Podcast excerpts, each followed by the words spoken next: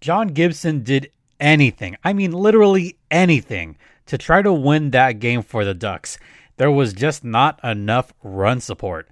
John Gibson was incredible, probably his best game of the season, or at least the best game in a few months.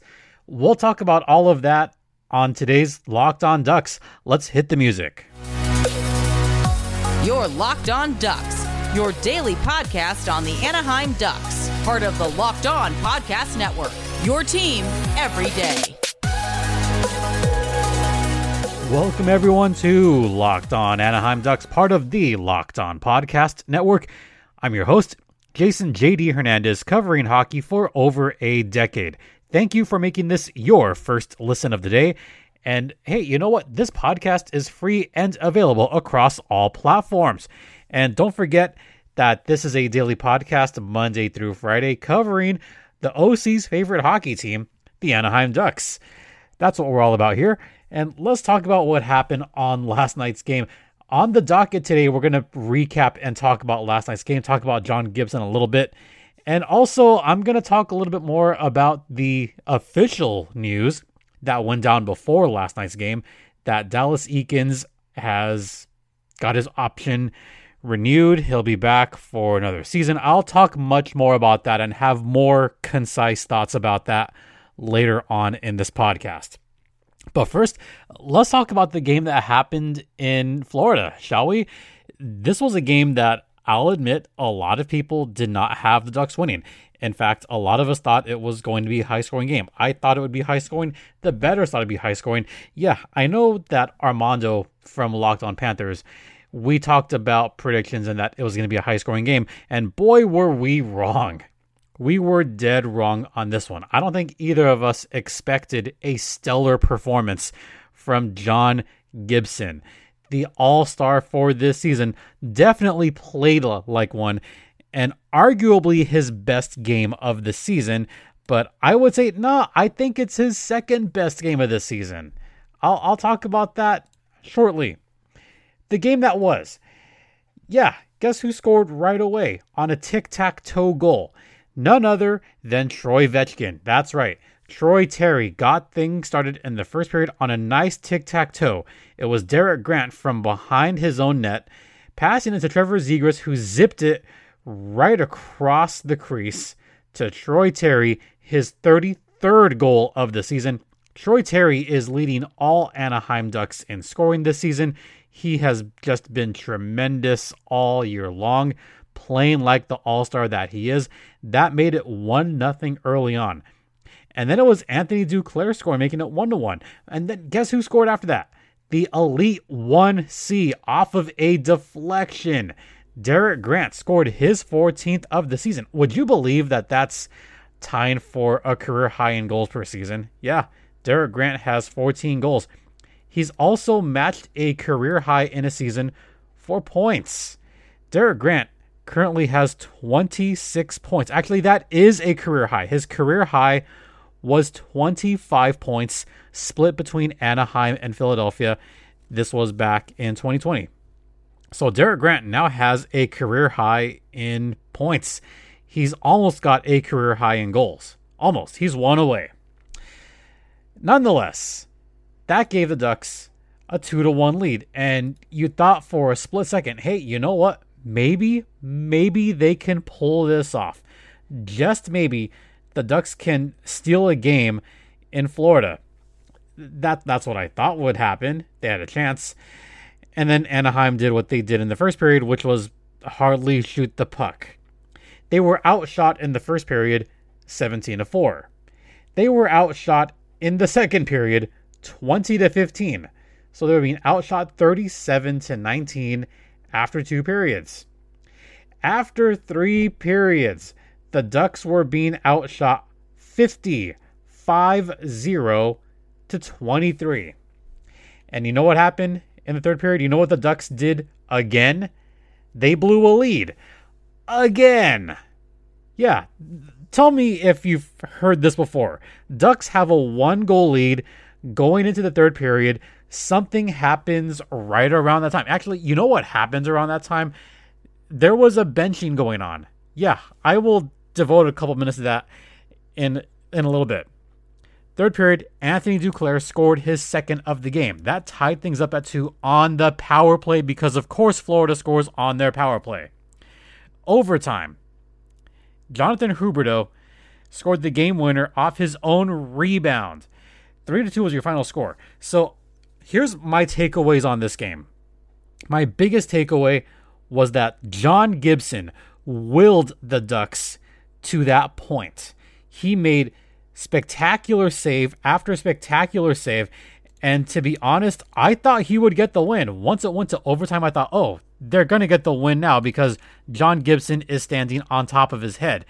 And there was, I counted at least six or seven goals where I thought these are highlight reel goals. You could hang this on the Louvre. That's how good those saves were. Yeah, there was a moment where I said, like, how the hell did that stay out? Jonathan Huberdeau had a grade A chance. Sean Bennett. Bennett had a grade A chance. I can't believe that didn't go in. And then John Gibson had this show show the puck to the opponents, or as I like to call it, I like to call it an FU save. He said talk to the glove, but that was definitely an FU save. Where he showed off the puck and said, Oh, this? This in my hand? Yeah, you know what? I'm gonna show you the puck and I'm gonna show you right to your face. Yeah, I saved that punk. Yeah, F you. Johnny, he really said that. Then it went to overtime. Then there was the holy crap moment in overtime. My God, my goodness. That save, you could definitely hang on the Louvre.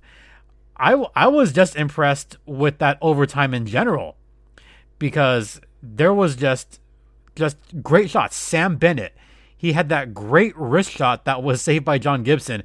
That one was good. Then you had that Claude Giroux shot that I thought was going to go in. Claude Giroux from the high slot, that one looked like it was going to go in. Then the Anthony Duclair trying to wrap around the goal. So Anthony Anthony Duclair went from behind his net, and this was after Sam Reinhart caused a turnover. Anthony Duclair tried to go around the net, and there was a slight bit of daylight. And then there was John Gibson moving to his left and stopping Anthony Duclair in his tracks. And I think that was the play where John Gibson kind of went down a little bit, kind of went down saying like, "Ooh, he he may have tweaked something." Because even on the TV side, they were saying that John Gibson was slow to get up. 15 seconds later, off of yet another turnover, Jonathan Huberdeau shot it towards John Gibson. Gibby saved the first one, but he could not stop the second one. So Gibby really tried his best to will his team to a victory, and he just could not do it. I think he just got tired there. You know, he tried and tried and tried, got save after save after save. There's only so much you can do when you see that many shots in front of you. The Ducks allowed 55 shots. Let me repeat that 55 shots against the Florida Panthers. If you're going to allow 55 shots, chances are you're going to lose. Chances are you're not going to get a point out of this, but hey, you know what? They stole a point. More accurately, John Gibson stole a point. That was his his game. That was his game. He deserved better. He should have won that game. I, I bet he's got the taser going because man, the Ducks could have done so much better. You know what else could have helped? It also could have helped to have the kids play. I I say on here all the time, let the kids play. Well, there was a little thing that happened in the middle of the game that I'm actually going to talk about on the second part of this program because we're kind of running up against it. So, coming up after the first admission, yeah, I'm going to talk a little bit of not nonsense, but something that happened. But first, let's talk about Hello Fresh, which is where you get farm fresh, pre portioned ingredients and seasonal recipes delivered right to your doorstep. That is right. Hello Fresh is America's number one meal kit that makes home cooking easy, fun, and affordable. So, Hello Fresh's chefs really know how to diversify the menu with seasonal recipes like salmon lemon and pasta primavera. That sounds really good. Pick your favorites from 50 different weekly options and skip weeks when you need to. Change your delivery date or update your preferences all in the HelloFresh app. And I've tried it, it's delicious. I'm someone that's on the go all the time. I'm someone that likes to eat healthy. So HelloFresh is definitely right up my alley. So if you want to try for yourself, go to HelloFresh.com slash locked on 16 and use the code locked on 16 for up to 16 free meals and three free gifts. Once again, HelloFresh.com slash locked on 16. Use code locked on 16 for up to 16 free meals and three free gifts. Once again, that is HelloFresh, America's number one meal kit. Coming up after the first intermission, we're going to talk about Eakins benching Zegras again. Yeah, it happens again. We're going to get to that on the other side.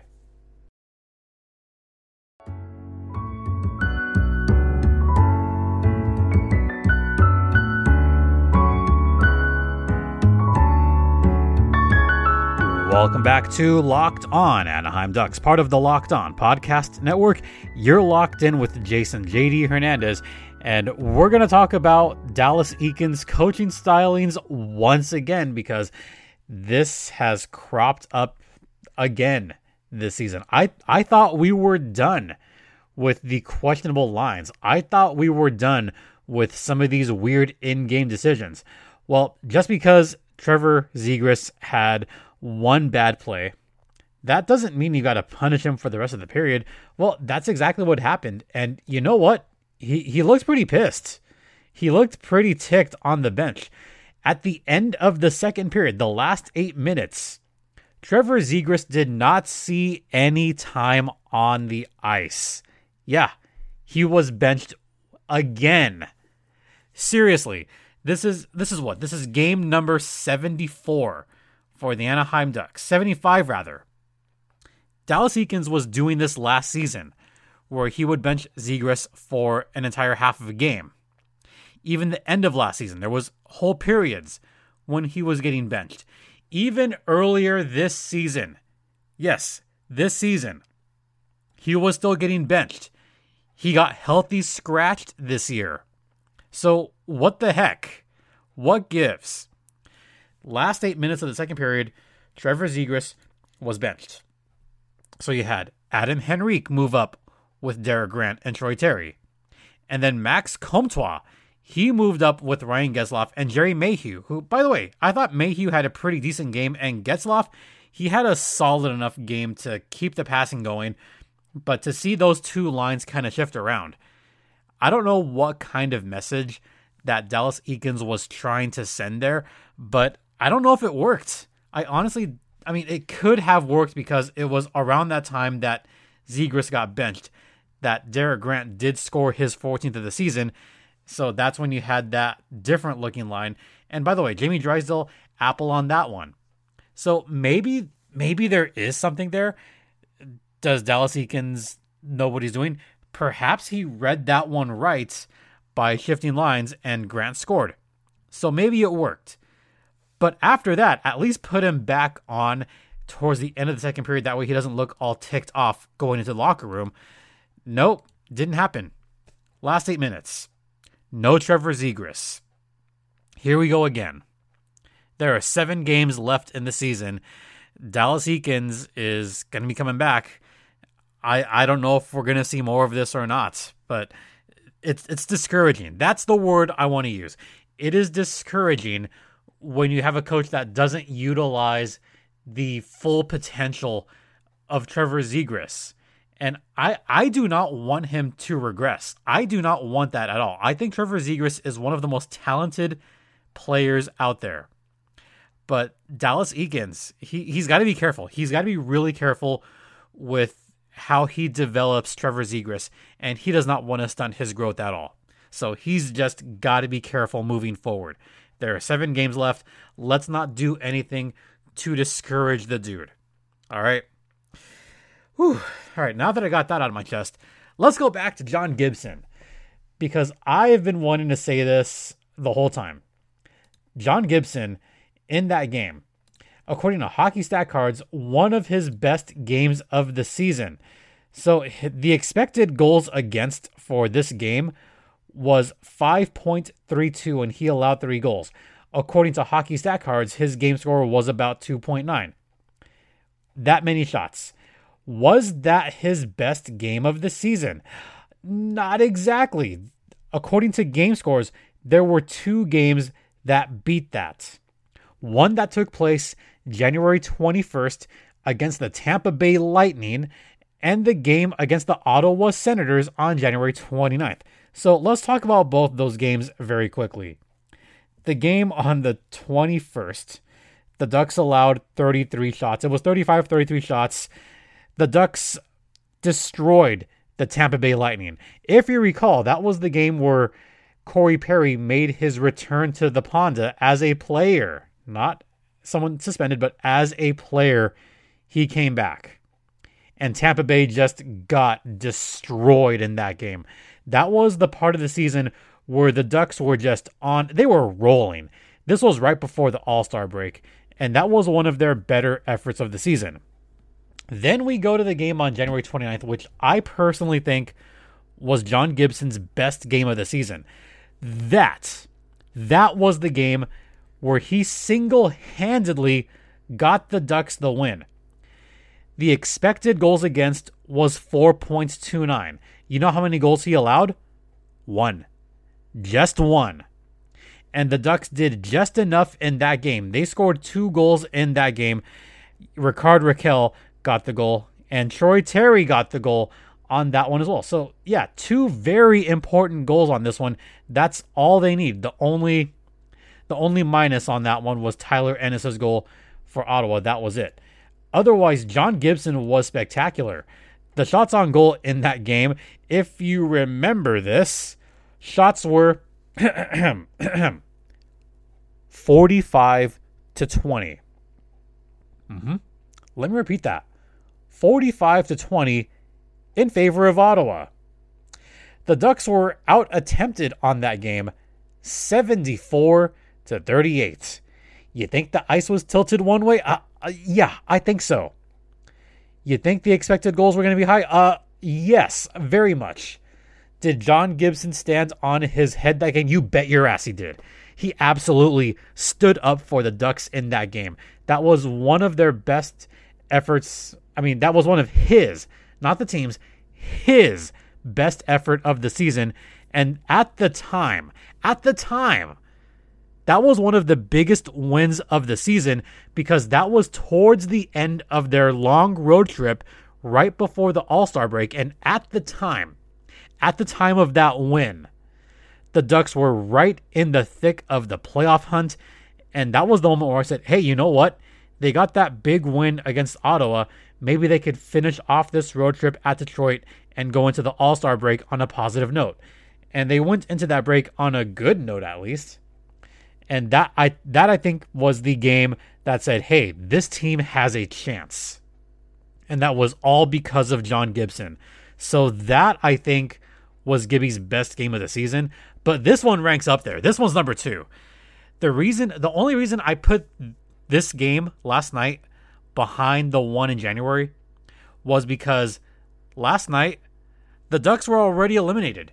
This one has no bearing on any possibility of a playoff the only reason some people might say this was the best game of the season was because it was against one of the best teams in the National Hockey League in the Florida Panthers. And I, I will agree to that sense. In that sense, it's impressive. I would say last night's game was more impressive for John Gibson because of the way he handled the Panthers. But I think his best game and the more important game was the one that took place in late January because at the time there was a little bit of hope. There was still hope. I I read all your tweets that week right before the All-Star break. Y'all were positive. You were super hopeful around that time. John Gibson had you guys believing that this team could possibly make a push to the playoffs. So that one I think was better and more important. But I'm not going to diminish at all what John Gibson did last night. That was his, to me, that was his second best game of the season. That one is right up there with all the hits. That is our all star. That is the kind of caliber goaltender that we love to see. So, John Gibson, you just earned yourself a humongous steak in Florida. I hope he gets that humongous steak. Um, the one kind of negative, and this is kind of unfortunate, three goals allowed. That unfortunately means that John Gibson now has 19 consecutive games where he's allowed three goals or more. His record post All Star break is now 2 14 and 3. Ah, that is unfortunate. That's just an unfortunate stat. 2 14 and 3. But I still want to see Gibby start the next game. I want to see Gibson start at Tampa Bay, and I want to see the whole fanfare with Gibby and Getsley and Paris. That'll be a treat to watch, folks.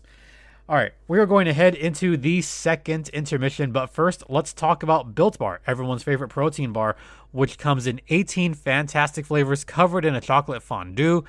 And not only are the Built Bars delicious and healthy for you, but so are their Built Puffs. And I cannot say this enough, but the Churro Puff is my favorite one. I think it is the best built product out there. And also the built boosts, they are terrific as well. So if you want to try these for yourself, head over to built.com right now and use promo code LOCKED15 to get 15% off your next order. Once again, that's built.com and promo code LOCKED15. Built Bar is the best tasting protein bar ever after the second intermission, we're going to talk a little bit about the option being exercised on Dallas Eakins' contract. Stay locked in.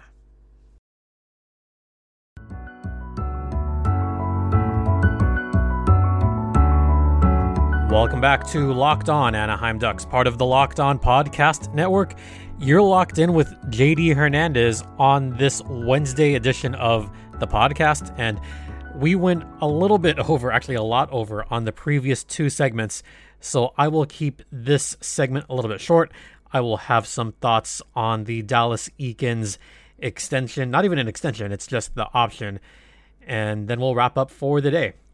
So, as was officially officially reported yesterday by the Anaheim Ducks, the fourth year option on Dallas Eakins' contract has been picked up. So that means that Eakins will be back for one more season, probably probably just the one more season. I will be honest, I did not think the Ducks were going to pick it up. I thought he was going to be done after this season. The general consensus was that he would be done at the end of this season. Several media people, they they thought it'd be done. I mean, I would say 99% of Ducks fans, of media members, we thought the Ducks would be looking for a new coach this summer, but that is not to be the option got picked up. How we all feel about this? Well, judging by everyone's response, at first it was discussed. Then it was, I mean, at first it was shocked. Then it was discussed. I think we're at that stage of grief. Can I even call this a stage of grief? But I'm at that stage now where I'm just on acceptance. I've accepted that this is where the Ducks are going. And I don't know if this is the right, exact right move for Pat Verbeek, but I understand where he's coming from. I understand that the Ducks are not in a position right now to compete, especially having given up players like Josh Manson, like Rickard Rakell, like Hampus Lindholm, to a lesser extent, Deslauriers. Losing those four guys is pretty key for the Ducks. Lindholm did sign that extension with the Bruins, so there's no chance of him coming back. There is still the possibility that Manson could come back off of free agency. There is still the decent probability that Rickard Rakell could come back because his time in Pittsburgh is going okay right now. I would say Rakell's time in Pittsburgh is is going about as well as Derek Grant's time in Pittsburgh. He's had some good moments. He's looked good at times, but the team is not doing as well as they would have hoped right now. Pittsburgh is right now sitting on that third spot. I I don't know if they can make it past the first round at this point. The New York Rangers, despite them losing yesterday, they look like they're firing on several cylinders. And this could be the year that the Rangers could win a round. And if they're going to do it, they would do it against the Penguins. If the Pens do get an early exit, then two things are going to happen. One, the Pens are going to have to reevaluate their roster. Two, that'll improve the Ducks' draft position since they got that pick. Same with the Bruins, by the way. The Bruins, they're not a top position in the Eastern Conference. That draft pick could get better. So I think what Pat Verbeek is doing is he's reassessing where the Ducks are going to be in the future. He's also assessing where those draft picks are going to fall this coming summer. He also has to assess where those draft picks could possibly be next summer as well. And the 2023 draft is looking like it's going to be an even better one than 2022. So when you look at the quote unquote the tank, you have to think to yourselves, do we want to be in a position where the Ducks are just going to continually fall flat on their faces again and again and again? Or as we saw this season, like let's at least give the fans a little bit of hope. Give them something to look forward to. The first half of this season was definitely something to look forward to, and it, I'll admit it had the Ducks fans believing that they could possibly at least make the playoffs. I mean, I I have said this since September October. They're not going to win the Stanley Cup this season. The way they are built right now, they are not ready to win the Stanley Cup. But if they would have made the playoffs, I would have said, you know what? This gives us a lot of hope for the future. A lot of those hopes were dashed after the All Star break, where they've just had an abysmal record post break. I've mentioned that Gibby's record post break is 214, 214 and 3. Two wins in 19 starts. It, it's just not it right now. It's really not. And it's a shame. As far as Eakins is concerned and where he fits in all of this, this is his team right now. Despite Dallas Eakins' many, many shortcomings as far as managing a bench and trying to keep his team in focus, there's a lot of questions there. There was even questions last night as to Dallas Eakins pulling Trevor Zegras. There was several questions last year when Zegras was pulled in the third period of his first game. There was a plethora of questions when the Ducks lost nine consecutive games. Those questions came back when the Ducks lost 11 consecutive games this season.